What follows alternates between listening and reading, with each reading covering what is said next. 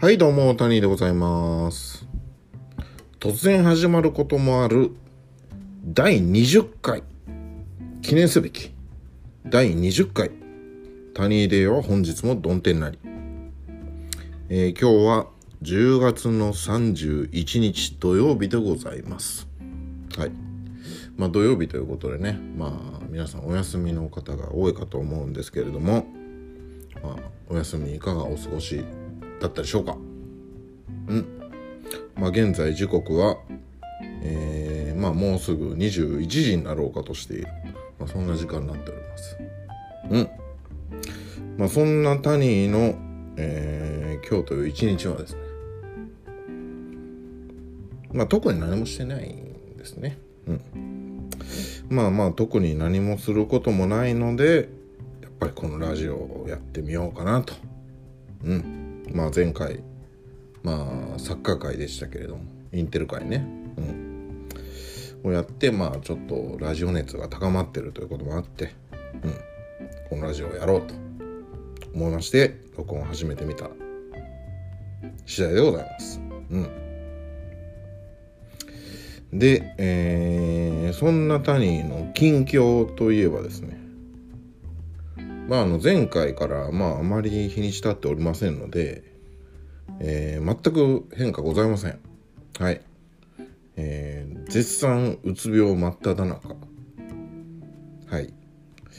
えー残念ながら、えー仕事もなく、うん、まあ、働けてないという状態が続いておりますね。ね。雇用保険障害年金やらの話はもういいでしょう、うん。まあ、そんな感じで、えー前回から状況全く変わっておりません。まああの谷の近況といったらろくなことがない、うん、まあろくなことがないのでうん今回はですねなんとこのラジオ初のゲストを呼んでおります。うん。あのーまあね、前までやってた、こう、うちわ、まあ、私の友人のうちわラジオではゲスト結構出てたんですけど、この外向けに移行してから、谷では本日もどん天なりというタイトルになってから、まあ、初のゲストかな。うん。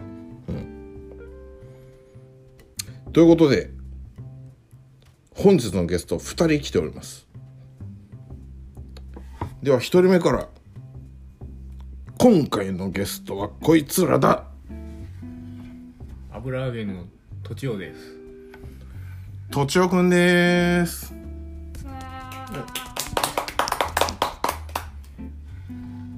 はい続いて。ふみらです。ふみらさんですえー、とちおくんとぷみらさんということで 男性一人女性一人ゲスト来ていただいております。まあこの二人まあどういう方かと言いますとまあ私タニーの、えー大学時代の、まあ、友人と言いますか先輩後輩。うん。大学時代軽音サークルに入っておりましてね。もう私バンドやっていたという話はしたと思うんですけど、まあ、その、まあ、バンド仲間というか音楽仲間。音楽仲間、まあ、軽音サークルの、え1個上の先輩がプミラさんで、え1個下の後輩がとちおくんであると いう関係性でございます。うんえーということで、えー今回はこの2人と一緒にお送りしていきたいと思います。よろしくお願いします。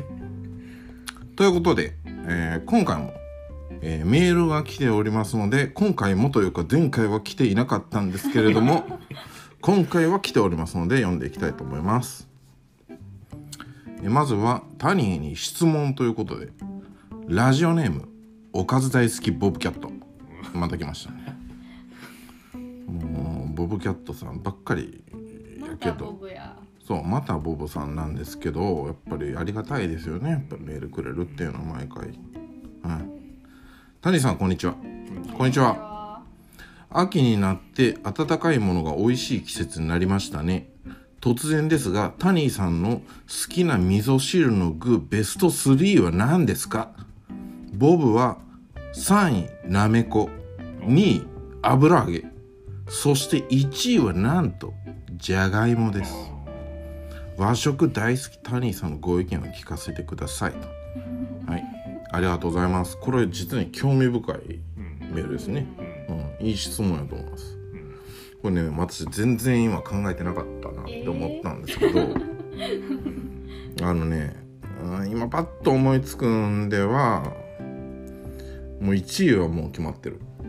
1位は決まってて3位まあなめこではないのは確かですね、うん、あの私あのぬるぬる系ネバネバ系そこまで好きじゃない。えー納豆とかうん。ああオのクラとか。オクラとかもあそうなんですか？いや嫌いとまではいかないですけどその、うん。積極的に食べるスタイルではない。えー。うん。食卓に並んだら食べるぐらいのあー。感じですね。じゃあ気になる三位は？3位はね難しいね。難しい。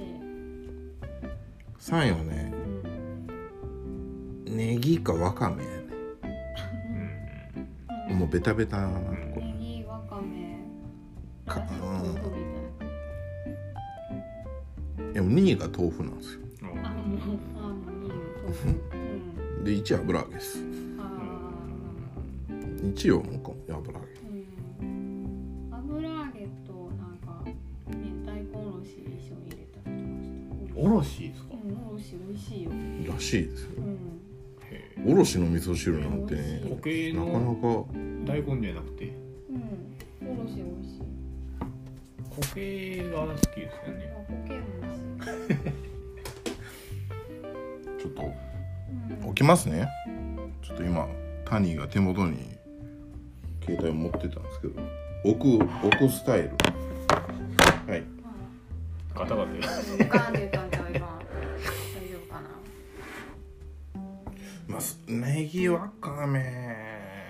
長ネギ。ネギ。ネギ。ギかな？うん。白ネギ。白ネギかな？でやっぱりあのその何？大豆うん製品がやっぱ好きなんで大豆味噌は味噌が大豆なんでね。うん。だからやっぱ豆腐。と2位豆腐で1位油揚げはどうやねんっていう感じしますけど。まあそうかな、いやそんなじゃあとちおくんのベスト3は何ですか？もういえどっちから言うたんですか？い3位？で3位からでし3位青さとかですか？ょ青さ。さ湿あー布湿湿布湿布どの番ぐらい渋いの？青さ。青さは青さ初めて食べた時はなんかくりしました。ねわかめよりも風味があって。それ何？地方で食うの？その味噌汁。青さの味噌汁とか伊勢とかで初めて飲みましまあやっぱり地方なんかねお寿司屋さんとかであーそうですね。イメージ。赤だし？あ赤だしなんてそうそうそう。まあまあ赤だしでもいいけど。でも寿司屋の味噌汁って赤だしのイメージですああそうか。青さは。じゃあ2位は？た2位は大根ですかねやっぱり固形の。ああ大根忘れてた。あああの大根が美味しいですね。大根うまいね。うん。大根忘れてた。旬みますからね。うんしむしむんじゃうね。なんか揚げと大根一緒に入れたら美味しい。うんで1位は。1位はなめこです。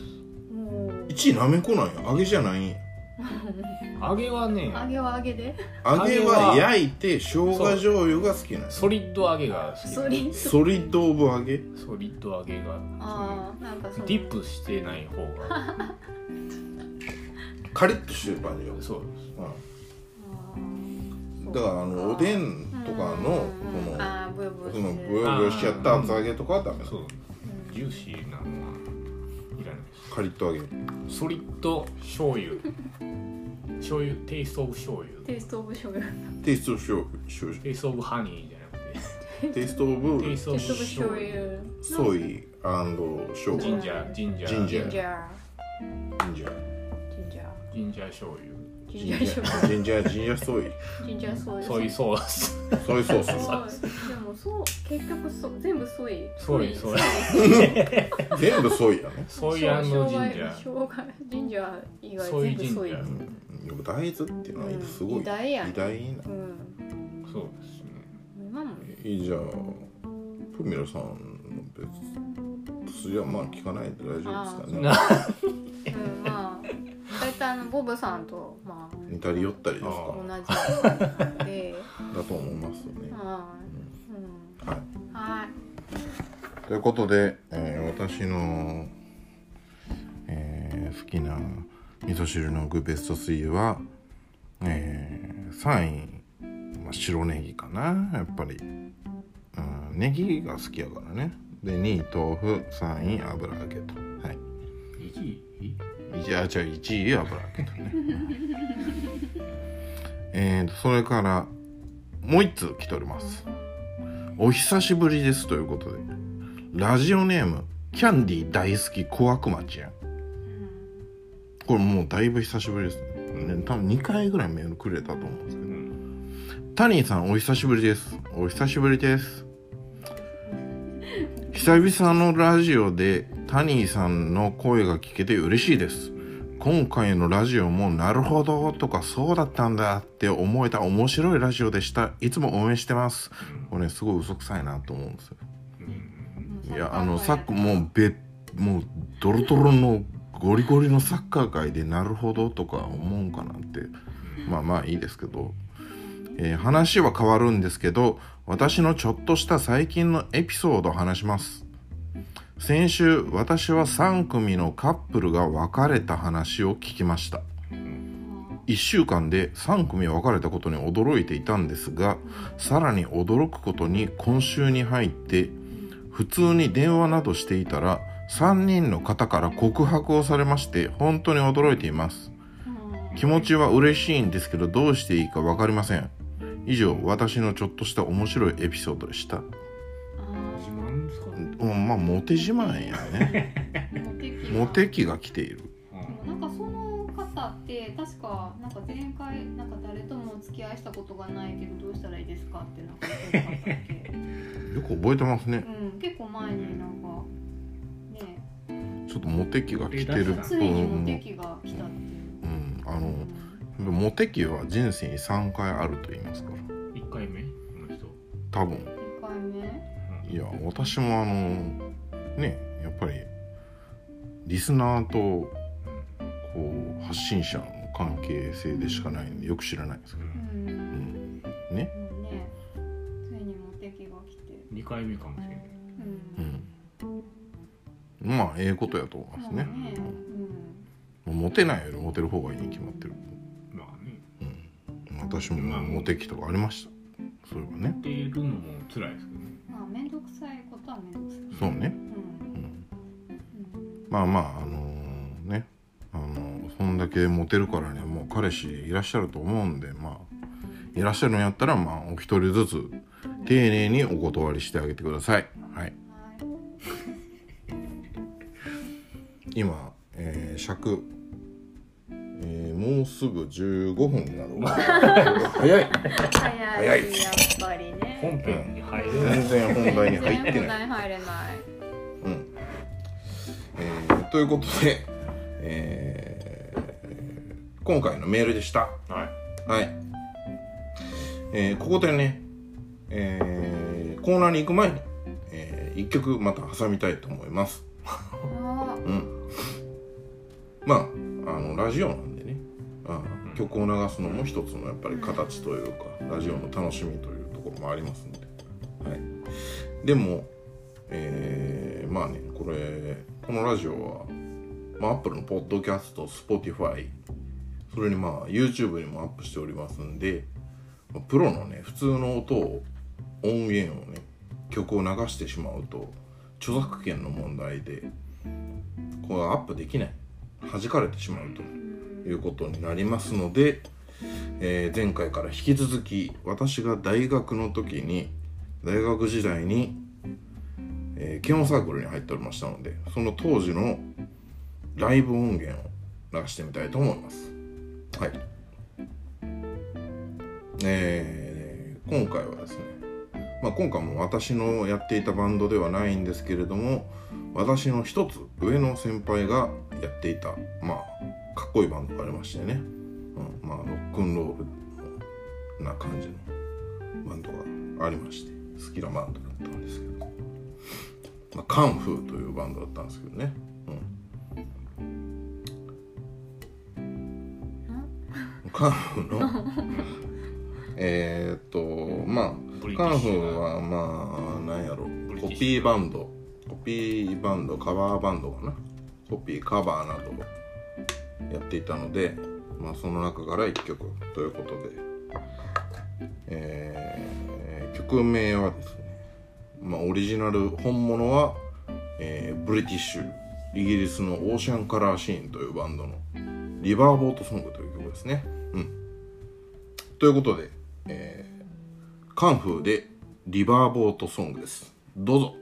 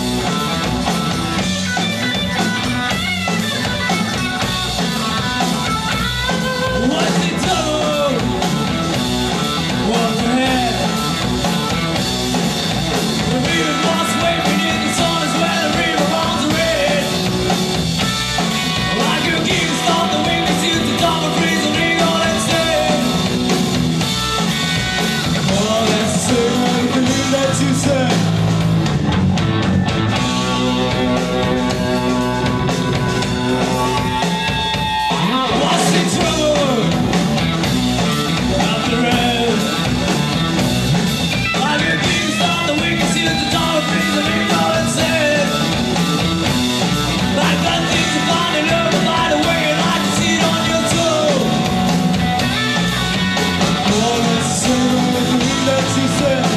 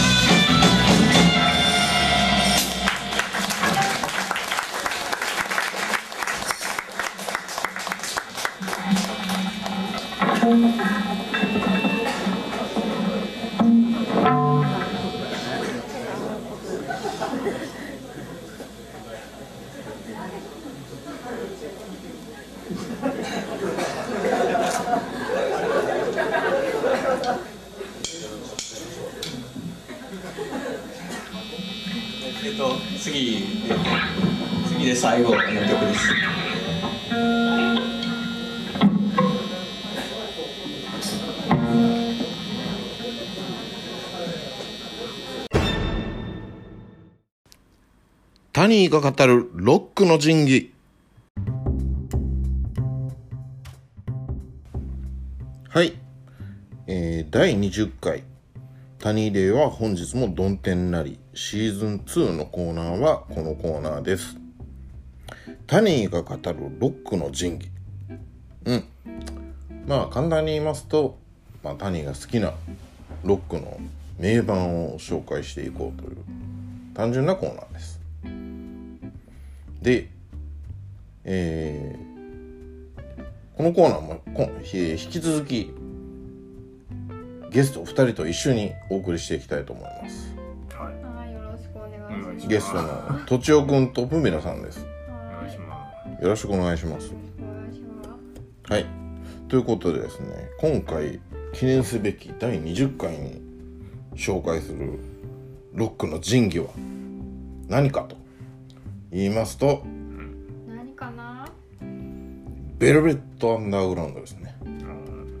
ベルベット・アンダー。グラウンドのファーストアルバム「ベルベット・アンダー。グラウンドニコ」これについてちょっと触れていきたいなと思いますね。Peel Peel slowly and see え？何？ー Peel slowly and see ああああね。む向けってやつなああまあそのも後々触れるから。めくってみてみなさい。めくってみてみなさい、まあ、まずえーまあこのベルベット・アンダーグラウンドというバンドね。はい。バンドなんですけどうん。もうこれはもうまあ我々ねまあ音楽好きで軽音サークルとかうん。バンドとかやってた人間からすればまあ超有名うん誰もが知ってるようなバンドですけれどもまあ聞いてる方はね知らない方とかもいると思いますんで、まあベルベット・アンダーグラウンドから触れていきますと、うん。まあ1964年から1965年にかけて結成されたアメリカのロックバンドですね、うん、何やその愛の手は。いや思ったより古いですね。いや古いんですでベルベッツという略称でも呼ばれております。うん。でまあ商業的にはしょ成功してないんですね。うん。まあその時期1964年65年とかいうともうビートルズやらローゴリリング・ストーンズやらね。うですよ。もうそういう時代ですけれども。まあそういうバンドに比べて商業的には成功しなかった。いやそれは比べたらそれはダメですよで、えーしなかったんですがこのルー・リードという人がまあ中心人物なんですけれどもルー・リードのポップセンスによる美しいメロディー、それに同性愛や SM などの性的なタブードラッグなどについての歌詞、うん。それもう一人の中心人物ジョン・ケイルという人ですね、うん。このジョン・ケイルによる前衛的かつ実験的なサウンドが特徴であった、うん。だからこれはね非常にまあ商業的には成功しなかったにもかかわらず非常に後世の音楽シーンロックシーンに与えた影響は大きくて、まあデビ有有名どころではデビッド・ボーイだストゥージズとかね。あまあね。まあドアーズとかね。ジョン・ケールプロデュースしてますからね。まあ、その辺をはじめ多くのまあ世界的にね多くのミュージシャンに影響を与えた、うん、いわゆるオルタナティブロック、メインストリームじゃない、じゃない方のロック。これのまあ先駆者だったと思われますね、うん、そうですねそこはよしき君もいやずっとそこはもうとちおくんも とちおくんも同意するところですかね。そりゃそうですよ。やっぱじゃない方のロックの先駆者のナンバーワンでしょ。うね。もうこれが走りでしょうね。うん。でもなんかね日本でもやっぱりすごいまあなんミュージシャンズミュージシャンというか、ままあ、日本でもなんとかアンダーグラウンドとかいうバンドが結構あると思うんですけど、もうこれはもう全てベルベッツからパクってると、ねじゃないもう言い切って。ナンバーワンでしょ。うん、じゃない方ナンバーワンやと思うんですよ。ねもう走りもう走りですから。という意味では成功してんじゃないですか。だから商業的には成功してい。や、うん、失敗はしてないでる ねだからそのうん。まあのロック的なその何？えま音楽的な成功っていうのも。あ比べたらそうそうそうそう。でもだから、ま、プラスかマイナスかで言ったらプラスの方やと。まあまあね。その有名やからね。うん。一応ロックの歴史に名を残してますから。うん。まあそういうバンドがまあベルベットアンダーグラウンドであると、まあビートルズほど売れなかったっていうだまあビートルズやストーンズがまあ売れすぎやっていうところもあるからね。そううんまあそう比べたらちょっとあかんかまあ、もしれない。その音楽に興味ない人とかがでも嫌でも知ってるぐらいの感じではないみたいな。そうやね。うん。成功っていうのは何かっていううん。とでまあこのバンドの経歴というかまあ来歴についてまうん。あ軽く触れていきたいと思います、まあ6分やね。うんまあこの中心人物のルー・リードという人。この人がまあニューヨークのまあレコード会社でソングライターを雇われソングライターをやってたんですね、うん、でこのルー・リードが、えーブリティッシュ。イギリスはウェールズから現代音楽を学びにニューヨークにやってきていたもう一人の中心人物ジョン・ケールと出会うんですね、うん、でこの出会いがまあベルベット・アンダーグラウンド誕生の最初のきっかけとなりまして。まあこのルー・リードという人まあねあのレコード会社で雇われソングライターをやってたんですがまあ、スーパーやレコード店で安売りされてるようなヒットものの便乗レコード作りのようなことをしていたルーリード、まあ要は売れ線のポップミュージックみたいなもののこうまあレコード会社から要請されて無理やり作ってたみたいな感じですよね、まあ雇われソングライターなんで、まあそれに対して幼い頃からクラシックを学んでいて、周りから神童と呼ばれていたジョン・ケイル、これ全く異なる経歴を持つこの2人、これがまだ共通の音楽的なアプローチを実は持っていて意気投合してしまったと、うん。でこれがまあ1964年のことであったそうなんですね、うん。うん、まあルー・リードはね、あのーその好きでそのスーパーやレコード店で安売りされるようなうん。レコードを量産してたわけじゃなくって、まあ、雇われソングライターの身やったんできるってことやね。そういうことやね。そう売れる音楽を書こうと思ったら書けますよってことうん。まあだからそこでやっぱり、うん。あのーやっていたことによるうん。その経験うんが後のそのソングライティングに生きてくるっていうところもあるわけです。木田太郎みたいなもん。まあまあ。もうものすごい。中に料理ものすごい安く言ってしまう。いやそうやねでもそんな庭のモーツァルトやかそうそうそうう。ん。まあね何はやったらそうかもしれないねでまあその2人に加えて、えーそこにルー・リードの大学時代の友人であったスターリング・モリソンという人がギターでさらにアンガス・マクリースという人。この人がドラムで関与します。でこのベルベット・アンダーグラウンドという非常にかっこいいバンド名が決まったのもこの頃のこと。うん。でこれはねあのーまあこのバンド名の由来にはまあ諸説あるようなんですけれどもあのー SM 小説うんから名付けたっていうことは確からしいんですね。うん、まあ一説では道端で拾ったペーパーバッグの、まあ、安い SM 小説から名付けた。一説ではジョン・ケールの友人だったシアター・オブ・エターナル・ミュージックというバンドえーこのこのバンドのトニー・コンラッドという人がこの小説 SM 小説をバンドに教えてうんかっこいい名前じゃないかと。うん。そこから名付けたと。こういう説もある。すごい重要な名前が2つ出てきましたよ。うん。シアター・オブ・エタルのミュージック。いやアンガス・マクリーズとトニー・コンラッド。トニー・コンラッドね、うん、まあまあこの辺諸説あるようなんですが SM 小説から名付けているということは確かなようですね。それは間違いない。でその後、えーこのドラムで加入していたアンガス・マクリースが脱退します、うん。で代わって、えースターリング・モリソンうん。ギターで加入したスターリング・モリソンの友人の妹であったモーリン・タッカーという女性。この人がドラムで加入します。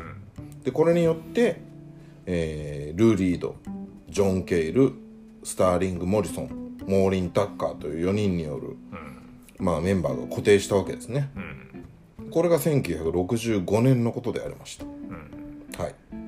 で1960年末に65年末にはライブ活動を行うようになりましてこれが当時ポップアートの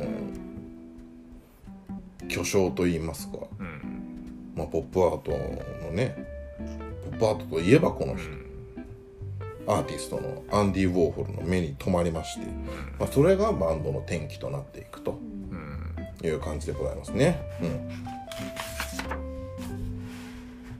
うん、でこのアンディ・ウォーホルという人、まああの主に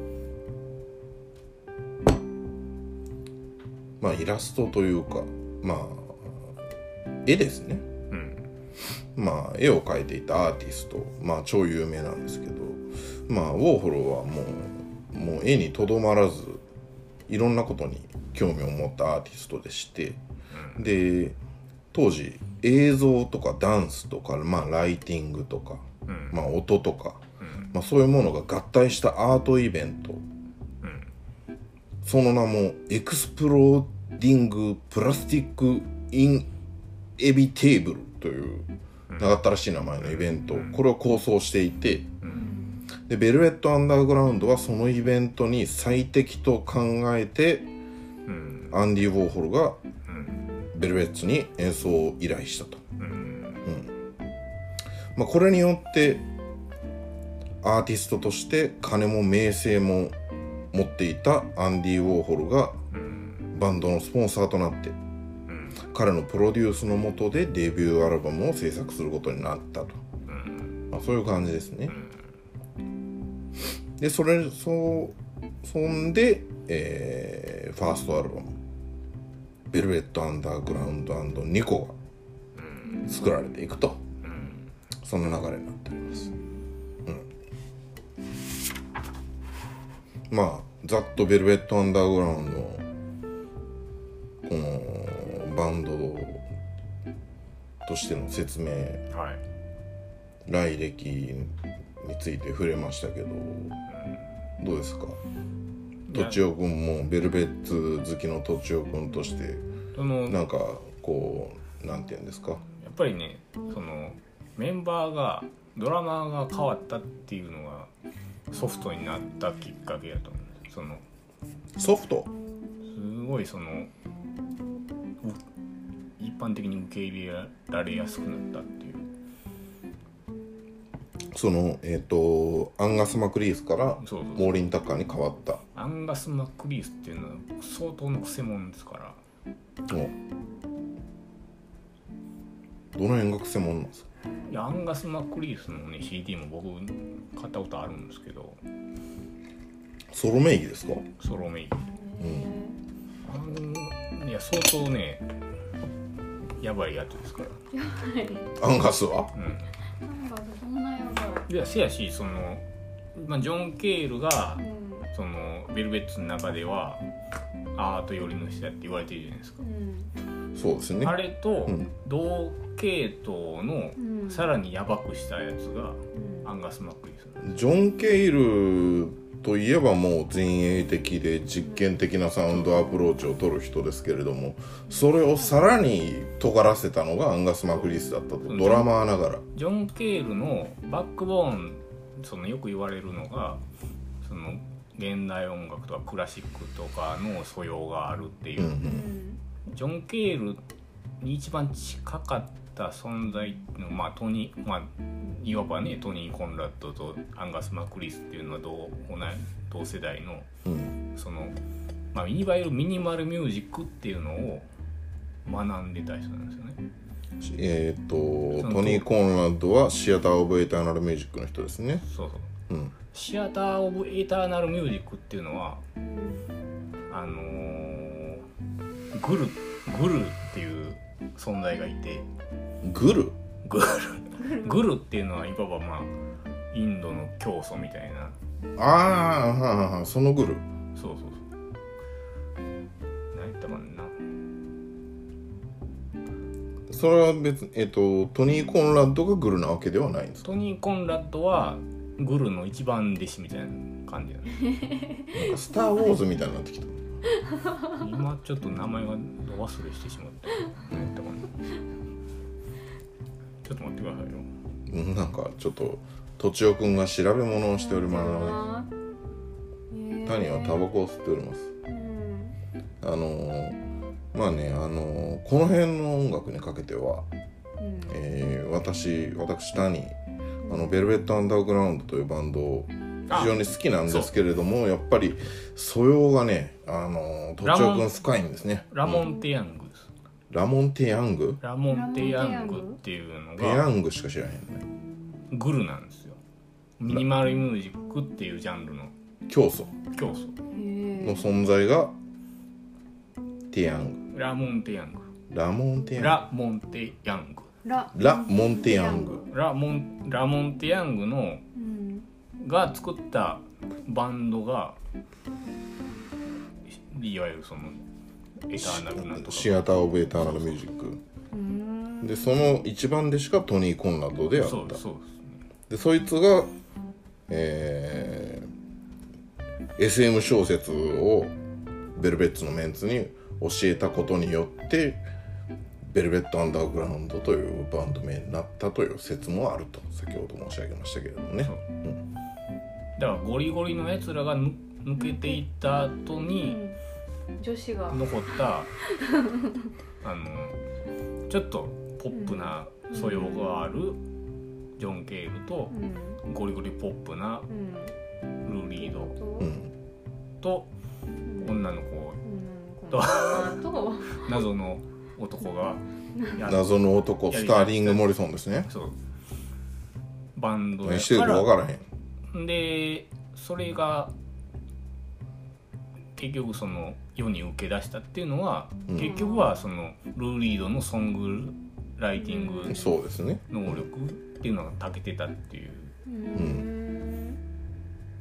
そうですね。そうです。うん。だからそのまでそれまでのやっぱりその人脈っていうのがうん。あって、ジョン・ケールにしてもトニー・コンラッドとかうん。アンガス・マクリストとかその辺の人らがアンディ・ウォーホルに近かったっていううん背景があってアンディ・フォー・ウォーホルに近づけてうん。その当時、まあアン当時アンディ・ウォーホルのねなんか取り巻き連中みたいなのがいましたからね。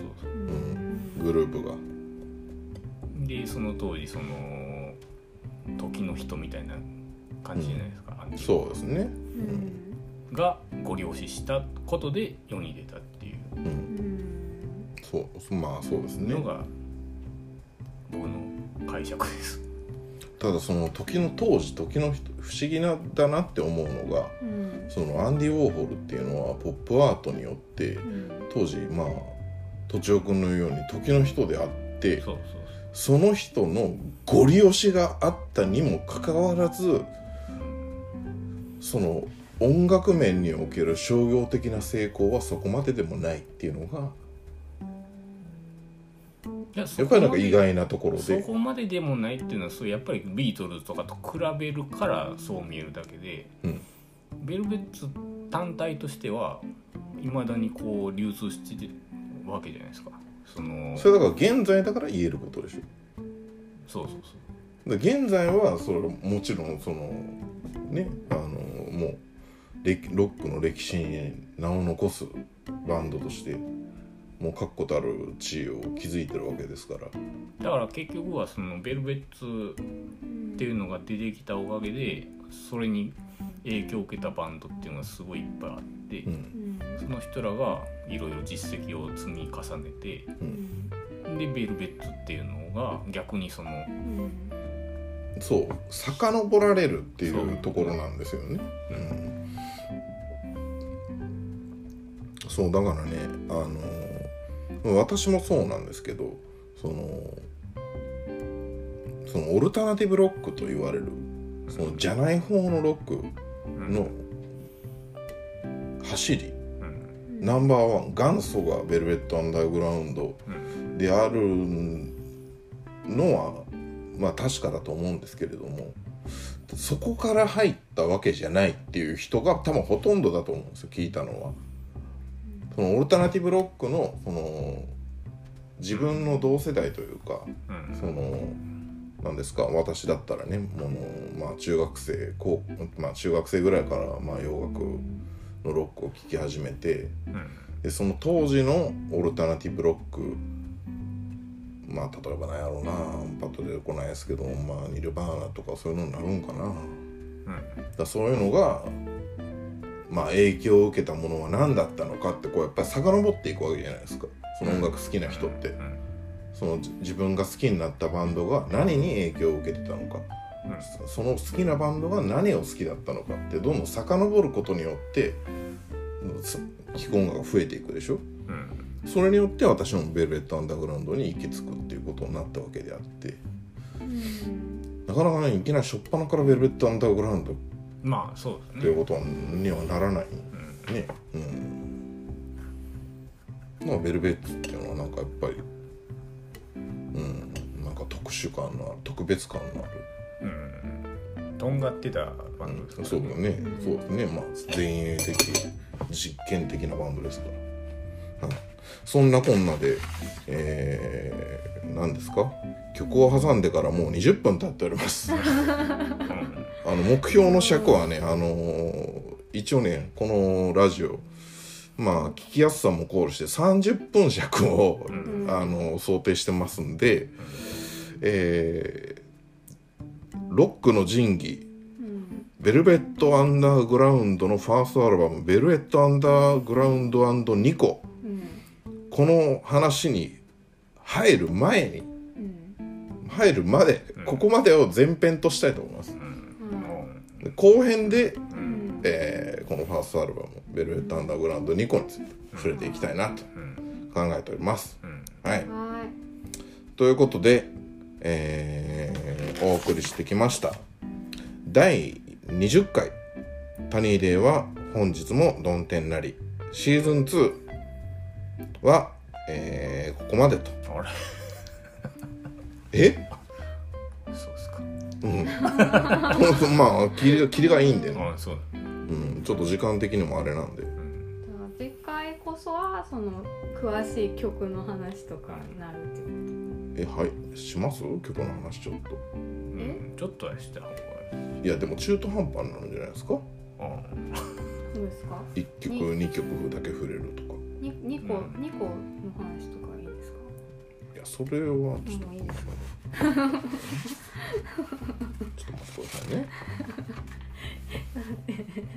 あまあこのじゃあ概要だけ。うん。そのアルバムの概要には触れておきましょうか。なんかちょっとグダグダになりましたけど。えっとまあそんなこんなで。何ニコって何って感じじゃないで。すかそうなんですよね。今のとこうんなんか二個なんですニコ何ニコニコチンかなっていう。なんかこうね。ニコチンのニコやろうか。ニコレットなんか洋服屋さんかな。ああそんなんあるね、あうん。うん、まあまあまああのえー、何ですか？ちょっとぐちゃぐちゃっとなりましたけどまあそんなこんなで当時時の人であったアーティストアンディ・ウォーホルのプロデュースのもとで、えーベルベッツはデビューアルバムを制作することになったと、うん、でこれがファーストアルバムの「ベルベット・アンダーグラウンドニコ」こういう作品なんですね。でこれが、えー発表されたのが1967年のことです。これはあのーまあ結成ライブ活動開始が1965年のことであってそこから2年も、まあ、月日が流れてしまってるんですけどこれはちょっとねあのレコード会社の都合みたいなところがあってちょっとリリースが先延ばしにされたっていうところがあったみたいですね。うん、でこのファーストアルバムレコーディングのための費用を、えーまあプロデュース、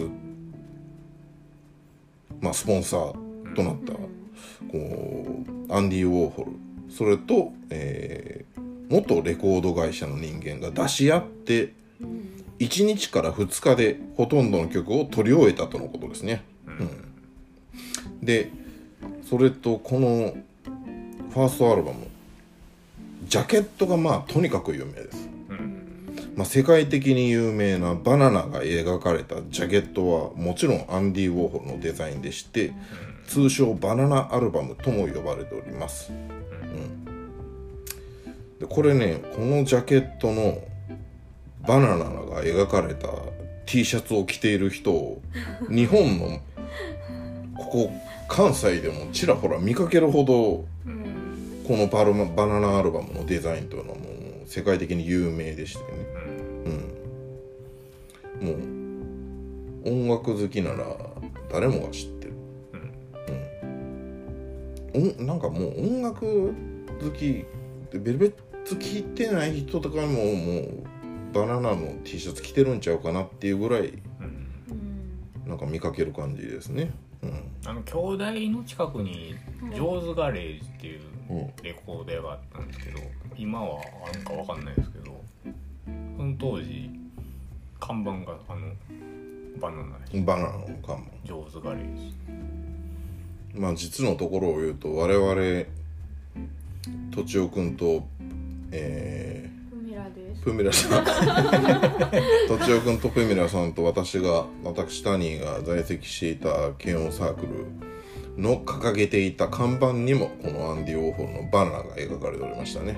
デカデカそう。とそうまあまああのー大昔の先輩が描かれたんだと思いますけどね。いやを僕ですよ。え？僕の僕が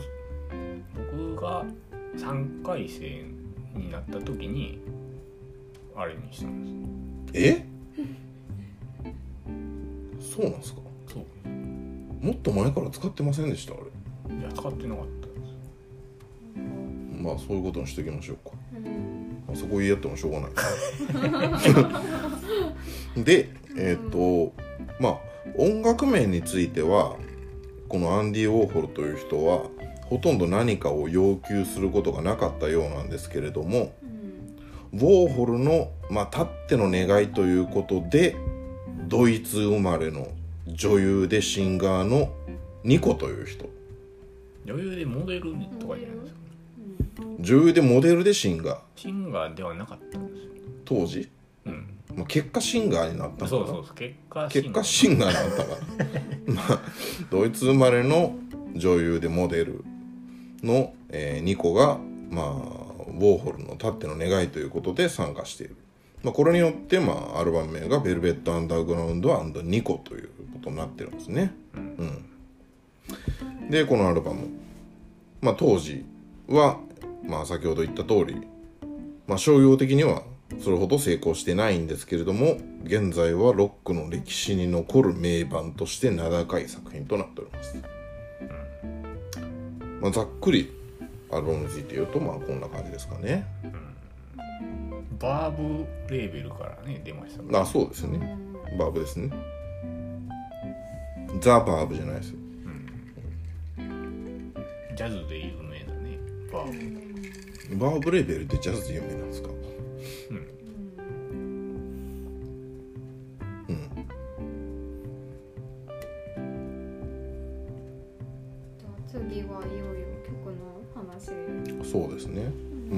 中身に入っていくのはもうこれねもうえっとこの私が使っている録音アプリ録音配信アプリね。あまあ、アンカーというやつなんですけどこれね一つのエピソードが60分までしか撮れないんですよ。うん。でこれねえー前編をお送りしてから曲で切って後編だけでもうすぐ30分が経とうとしております。で先ほど言った通り、えーこのラジオ一応30分目処を目標としておりますのでね、はい。まあ、皆さんの聞きやすさも考慮して。うん。で、えーアルバムの内容に、まあ、曲に触れていくのは次回。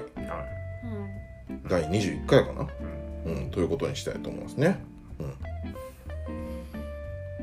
うん、ということで、えー第20回「谷入れ」は本日もどん天なり。シーズン2